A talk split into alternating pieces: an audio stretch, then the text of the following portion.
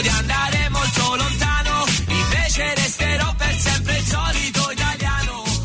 Buongiorno, buongiorno a tutti, buongiorno carissimi ascoltatori di Onda Azzurra. Ci ritroviamo qui di nuovo in lockdown neozelandese. Siamo a livello 3. Spero che siate tutti a casa e facendo i bravi. Buongiorno Antonella, come va? Beh, va benissimo, grazie. Ormai ho preso un po' abitudine di questo lockdown. Eh, pure io, però non ci possiamo lamentare perché eh, diciamo che in Nuova Zelanda abbiamo fatto tutto giusto e siamo molto contenti. Io oggi sono super contenta perché abbiamo un altro collegamento Skype eh, di cui ora voi siete tanto abituati con un nostro amico, cioè un amico di Antonella e mio che stava all'università con noi, però era una persona abbastanza diversa in quei tempi. Allora, noi conoscevamo questo simpaticissimo ragazzo che si chiamava Gregory Walsh, che poi dopo anni ci siamo rintracciati e abbiamo iniziato a ricomunicare e voilà, lo ritroviamo come padre James Walsh che abita al santuario di Nostra Signora delle Guardie in Velva, in Liguria, cioè provincia di Genova. Ehm, siamo orgogliosi e contenta di ritrovarci con padre James Walsh e mi sembra anche abbastanza strano pa- chiamarlo padre. Comunque, buongiorno. Eh, Buonasera, perché qui... Buonasera. Buonasera. Ah, scusa, è vero. No, no. Ma forse anche per voi è buio, no? Perché è abbastanza presto Nuova Zelanda. No, stiamo, stiamo iniziando a vedere un po' di luce. appena appena male. a sorgere. Comunque, senti, ehm, se non ti dispiace ti do del tu perché è molto più facile per me. Sì. Eh, eh, comunque, No, no, perché io faccio sempre la battuta qui in Italia quando mi danno il lei. Io io sono lui, quindi capiscono che mi possono dare il tu. senti, ma ehm, prima di parlare del soggetto, di- cioè di questo tema di cui noi siamo ormai, eh, cioè siamo proprio immersi nel Covid, parliamo un po' di te. Allora, tu eri uno studente, per quello che ci ricordiamo noi, tu eri uno studente all'Università di Auckland e ti conoscevamo come Greg. Pensa un po' alla nostra sorpresa di ritrovarci con te come padre James Walsh, non solo padre James Walsh, ma poi un italiano ora, cioè un italo neozelandese. Ci parli un po' di questo tragitto in modo che capiamo quello che è successo o come ti è successo? Vabbè, e allora, quando noi ci conoscevamo, aveva una fidanzata italiana, Giuliana, e, e quindi io mi ricordo all'epoca ho studiato italiano solo perché non potevo studiare il francese, che era il mio primo amore a scuola, anche se ho fatto gli studi per diventare medico, così. E quindi era simpatico andare all'università con la fidanzata italiana così, era molto interessante, anzi io posso dire che mi sono innamorato prima di, di- di Giuliana, va bene, ma poi anche di tutte le cose italiane. È stato un periodo molto bello per me. Comunque era un periodo, io che sono una persona di fede da sempre, eh, però era un periodo, mi ricordo, che non... eh, cioè, avevo messo un po' a parte eh, le cose della fede, così. E quindi... E poi avevo il grande amore, come tutti i neozelandesi, di viaggiare, cioè il mio sogno, quando ero giovane, viaggiare, così. E quindi io mi ricordo... La prima volta in Italia sono partito con Giuliana e, e sono andato a Roma, e bellissimo, così. E non lo so, noi ci conosciamo, conoscevamo quando, ah, aspetta, l'ultimo anno dell'università, vero, con Cerascelli, perché era già stato ah, in Italia, mi sembra, per un periodo. Comunque, stiamo parlando di 30 anni fa, eh? Lo ricordi, noi- sono un po'... Anche se noi abbiamo solo vent'anni, eh? sì, sì, non lo riveli i segreti, dai. Comunque, eh, sì, no, c'era, c'erano questi due amori, no? amori per la vita, quindi tutto quello che ha a che fare con la vita, che andava in mano, a mano con l'amore per il Signore e cose così. Quindi poi il Signore nella sua fantasia ha messo tutte e due le cose insieme. Infatti penso spessissimo cioè il fatto che io adesso sono finito in, in Italia e Giuliano è rimasto in Nuova Zelanda e ci siamo un po' scambiate cose così. Wow. Quindi... Per cui hai studiato, cioè hai studiato qui e poi sei andato a vivere lì oppure sei, sei, andato in Italia e hai studiato lì perché cioè, hai dovuto fare lo studio della teologia? No, allora eh, che è successo? Eh, no, ho fatto, cioè, completato gli studi in italiano a Auckland Università. Poi, eh, non lo so, sono partito all'estero, forse anche in quel periodo, sì, mi ricordo in quel periodo, eh, abbiamo organizzato un viaggio con una studentessa Shelley West, che era abbastanza famosa per tutti i documentari che mm. ha fatto su di lei. Il primo era eh, cioè, il nostro viaggio in Italia con Shelley.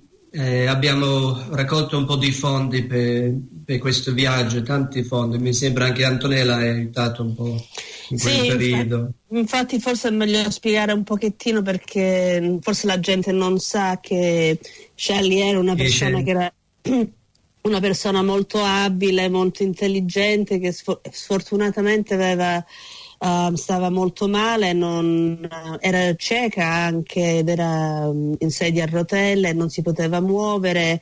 Allora Greg, eh, padre James in particolare, ed altri amici eravamo là che l'abbiamo un po' sostenuta, io la, l'aiutavo con i compiti a quell'epoca, lei aveva questo grandissimo desiderio di andare in Italia allora, sì, eh, scusa, um, Greg, volevo solo dare un contesto per così la gente un po'. No, no, è giusto, è giusto anche perché è stata un'esperienza molto bella. Per quattro mesi abbiamo viaggiato in Italia e Italia all'epoca, forse oggi è un po' migliorato, ma all'epoca non era molto adatto per disabili. E quindi abbiamo avuto tantissimi problemi, ma anche eh, tanta avventura, mi ricordo andare su e giù la metro a Roma eh, con Shelley, un sedia a rotelle, epoca quando non si vedevano persone in sedia a rotelle a Roma, forse adesso c'è più sensibilità verso i disabili. E quindi era molto bello. Poi mi ricordo eh, Shelley è stata colpitissima di, di Venezia perché essendo cieca eh, i suoi occhi erano le orecchie. E quindi è una città dove non c'era rumore eh, delle macchine, delle strade, cioè era, per lei era, era immersa nel, nella bellezza di, della Venezia, poi si è innamorato di un gondol, gondoliere, quindi eh, anche, anche, lui di lei perché 100, 100.000 lire all'epoca, cioè 100 euro penso che era anche lui innamorato di lei. Quindi. Wow. E, allora, do, dopo tutto questo sei, sei, arrivato. Come sei arrivato a questo? Cioè, se, prima di tutto sei un sacerdote, però ora ti trovi nel santuario qui in Belva, eh, provincia di Genova. Da quando è che ci sei? Come, com'è questo tragitto? Allora, io... Eh, che è successo? Sì, allora io quando studiavo all'università, è un periodo che io non frequentavo la chiesa, quindi non ero praticante. E poi sono tornato in Italia. In Italia ero qui per, per turismo, puramente per turismo. Io mi ricordo un, una volta sono stato in una città in, um, nella Sabina che si chiama Poggio Merteto, poco conosciuto. Pochi, cioè, infatti io mi ricordo un giorno siamo, siamo, andati in questa città perché era carnevale e, e io mi ricordo che un pensiero. Quando torno in Nuova Zelanda dirò sono stato a Firenze, che bello Firenze, sono stato a Roma, bella Roma, Napoli, bella Napoli, e poi ci metto sotto, sotto i baffi così. e, perché io dico non direi a nessuno che sono stato là. Però la cosa è curiosa perché quel giorno c'era guardavo una, una, funzione religiosa, c'era un sacerdote, no, c'era un vescovo, e era quasi impossibile pensare quel giorno, io non pensavo minimamente a essere sacerdote così, però ho fatto un pensiero che se qualcuno mi avesse detto quel giorno tu sarai sacerdote di questa diocesi, cioè oggi detto, e quel vescovo ti eh, morirà nella tua comunità e ti regalerà il calice della prima messa, una cosa veramente impossibile, invece così è stato, che è stato molto bello queste cose. Anche la mia vita di fede va avanti su queste coincidenze abbastanza spettacolari, direi, e così via. Comunque, eh, invece no, la, Qui in Europa c'è, una, c'è, un evento che ha quasi 40 anni, poco conosciuto fuori d'Italia, abbastanza conosciuto in Italia, eh, dove dicono che, che, la madre di Gesù Maria sta apparendo a sei ragazzi, cioè adesso sono tutti cresciuti, ma all'epoca erano giovani eh, ogni giorno per 40 anni e quindi questo mi attirava tantissimo, sono andato a questo posto, ho avuto un'esperienza molto forte e così sono rimasto qui in Italia invece di tornare in Nuova Zelanda. Io ero contentissimo di tornare in Nuova Zelanda, dice mi ferma Nuova Zelanda, ero stanco di viaggiare, di, senza, sempre senza soldi. Eh. Io all'epoca suonavo la chitarra per le strade, facevo basking così che era un, cioè un modo di uh, guadagnare qualche spicciolo per, per girare. Invece no, eh, il Signore aveva altri disegni sul, sulla mia vita, mi sono fermato qui in Italia, felicissimo per, per, questi 30 anni, ma non soltanto in Italia, ho girato un po' in Brasile, Giamaica, a, a Medjugorje che sta in Bosnia e Herzegovina, vari posti così la maggior, maggior parte qui in Italia. Sempre come sacerdote? Sì, cioè, prima frate, poi sacerdote. Faceva parte di una comunità abbastanza radicale perché è una comunità fatta di uomini e donne che non è molto comune nella Chiesa. Poi era legato a questo evento Meggiugorje che per tanti anni era molto contestato dalla Chiesa, quindi era eh, diciamo un po' eh, visto quasi come una setta questa comunità. Adesso Medjugorje è abbastanza accolto nella Chiesa anche dal Papa uh, e poi le comunità uomini e donne penso che sono cose belle. Eh, c'è anche un'altra neozelandese in, in comunità, un'altra ah. sacerdote di Palmerston North, che era anche il figlio del sindaco del Palmerston North per tanti anni, era sindaco di Sole pensionato, così. Ah. Quindi ci siamo trovati un little New Zealand in, in Italy. Quindi. No. E senti, eh, per tutte queste esperienze mi dispiace che ti devo chiedere una cosa. Ora, ora che siete, siete, tutti in lockdown, tutti quanti, tu sì. e eh, la tua chiesa, la tua comunità,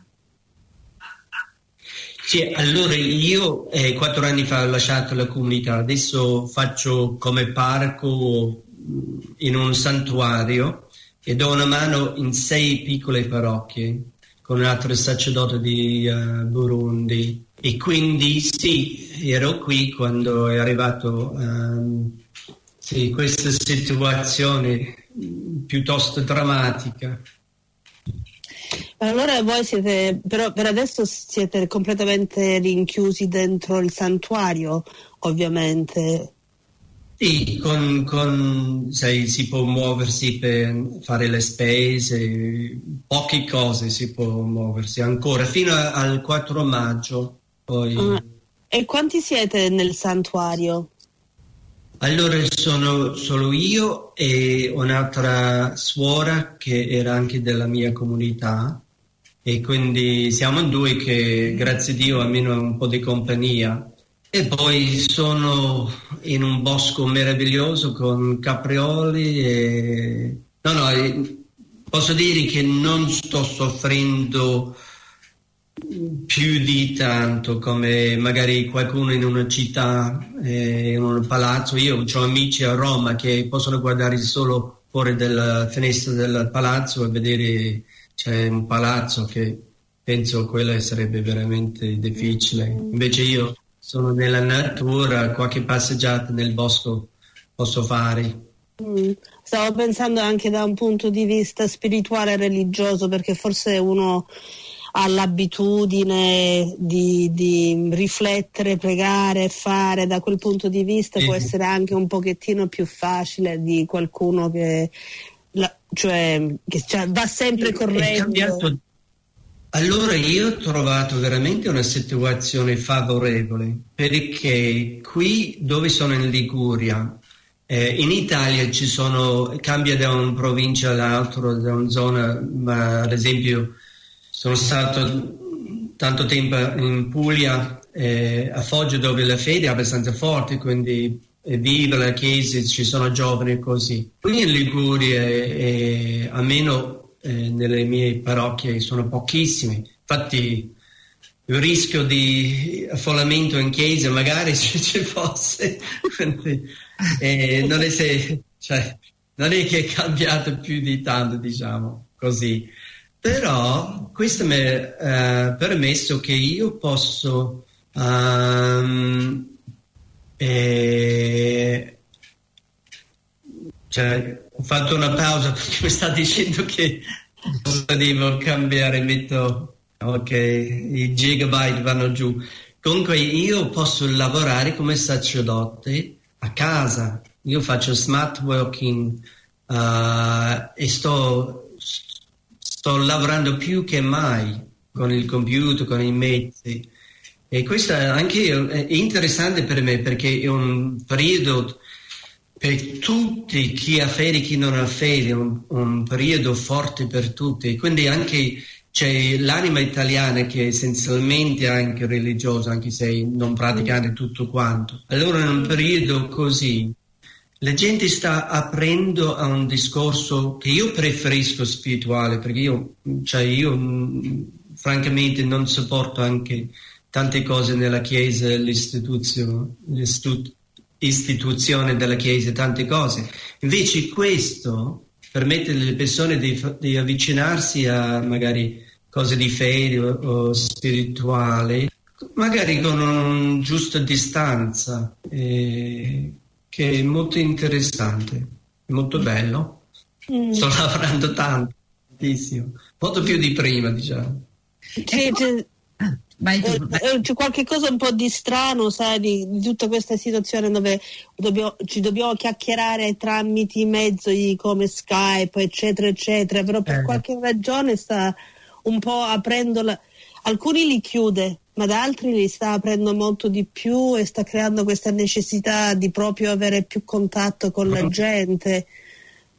Eh, Antonella, non ho sentito perché è andato via il collegamento, quindi... No, stavo, comment- sì, stavo commentando sul fatto che la situazione sta creando di più la necessità di avere contatto e di parlare più profondamente ed apertamente. E secondo me anche sì, abbiamo sì. La, il bisogno di riflettere molto di più e, non so, forse nelle comunità poi lassù in Liguria deve essere anche molto pesante per la gente, perciò hanno bisogno di trovare, di parlare con qualcuno, no?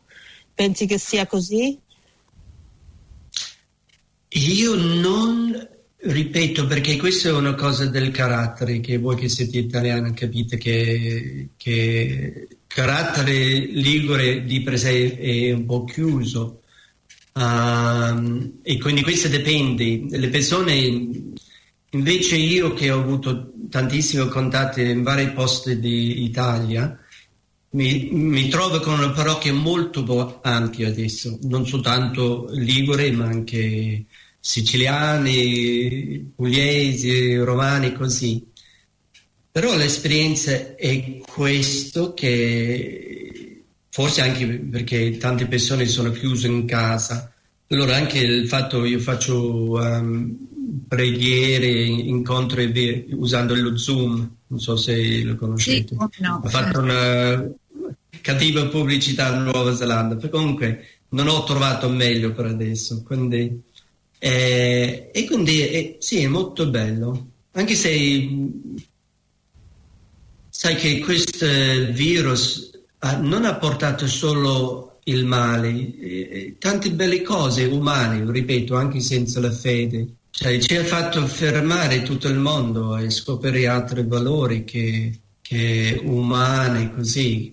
Quindi non è per adesso, perché questo è il primo momento. Io temo il secondo momento, quello economico, quello disagi economici e poi nel primo momento in Italia era bello vedere anche i politici che si mettevano più o meno d'accordo, no? Per quanto riguarda la salute, anche perché penso che non era molto politicamente corretto di contestare troppo eh, Conte, che secondo me sta facendo un bel lavoro. Eh, però il problema, quando arrivano i problemi economici, poi vedremo, non ci sarà molto d'accordo su questo. E temo che tutta la bellezza di questa prima fase eh, la perdiamo quando si tocca le persone proprio cioè, nelle tasche, ma già, già adesso. Noi sacerdoti è una cosa stranissima. Stiamo parlando molto, sempre con lo Zoom, uh, di queste situazioni di povertà che sono molto estese in tutte le parti e quindi anche quello che possiamo fare noi eh, come segno di, di, vicinanza della Chiesa e tutto quanto. Quindi io, io temo che il duro ce l'abbiamo davanti adesso, non, non, è, non, è, non lo so, Nuova Zelanda anche la stessa cosa, penso un po' di meno. Ma beh, non, lo so. non, non lo so perché noi, non so, Carla avrà anche forse opinioni diverse, ma qua noi siamo un po', secondo me, ci sono alcuni problemi dal punto di vista di industria perché abbiamo messo molto a fuoco cose come il turismo, eccetera, eccetera.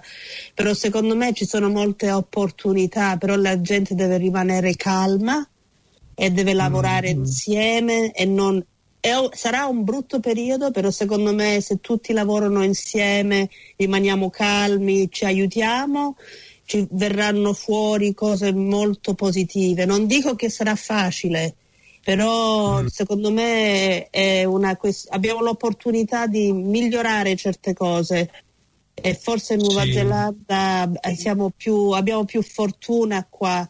Se la gente crede, questo è il problema, perché secondo me noi non avendo avuto l'impatto che avete avuto voi, mm. c'è una grande parte della popolazione, io direi la maggior parte della popolazione, ancora non non crede a questa cosa, la tragedia che veramente è successa, oppure anche la, la pesantezza della realtà di quello che può mm. fare Covid. Per cui questo, questo nemico non lo, non lo, accettano ancora, perché io vedo la gente che comunque si avvicina, non hanno capito il fatto della distanza, eccetera. Noi che siamo italiane e che abbiamo avuto uh, molto a che fare con italiani, eccetera, l'abbiamo vissuto un po' più realmente abbiamo un po' più paura di quello che può succedere. Mm. Eh, comunque, eh, io... c'è il problema adesso perché è un po' questo. Io mi sono chiesto, ma come si farà a fermare un, un paese come l'Italia? Che poi di per sé Italia per, è quello che fa il, la regola si trova l'inganno e tutto quanto. Italia, cioè, tu pensi quando hai studiato teologia, anche quelli futuri sacerdoti erano tutti imbrogliati. Cioè, quindi, e, e, invece mi sembra che eh, ha fatto una bellissima figura, secondo me, Italia, veramente, dopo il primo impatto. Ma adesso si sta un po' stancando e ho paura che, cioè, penso che uno del comune mi ha chiamato, mi ha invitato a pranzo sabato e ho detto ma siamo ancora nella quarantena. Cioè, vuol dire che temo che se c'è una ricaduta sarà cioè, veramente un, un colpo molto duro, quindi non è sconfitto come eh, Conte ci sta dicendo, non è sconfitto, noi abbiamo ancora 400 morti al giorno qui, quindi non è un'occasione, cioè non è il caso, però vediamo. Io, Io certo ho una visione Senti, padre, prima che ce ne andiamo perché abbiamo pochissimo tempo, ho una domanda che ho avuto dall'inizio quando ho pensato di parlarti. Come una persona di fede, come fai tu a spiegare a una persona che ha perso gente o che sta soffrendo in questo momento o di povertà o di tristezza, eccetera, come fai a eh, dargli eh, un po' di forza di andare avanti. Qua, quali sono le tue parole oppure il tuo modo di fare per aiutare le persone a, a capire questo, quello che sta succedendo? Questo non, non, cambia, prima di tutto ci credo io, anch'io ho perso persone che amo, mio padre, tutto, ho sepolto mio padre, ci rubato il funerale.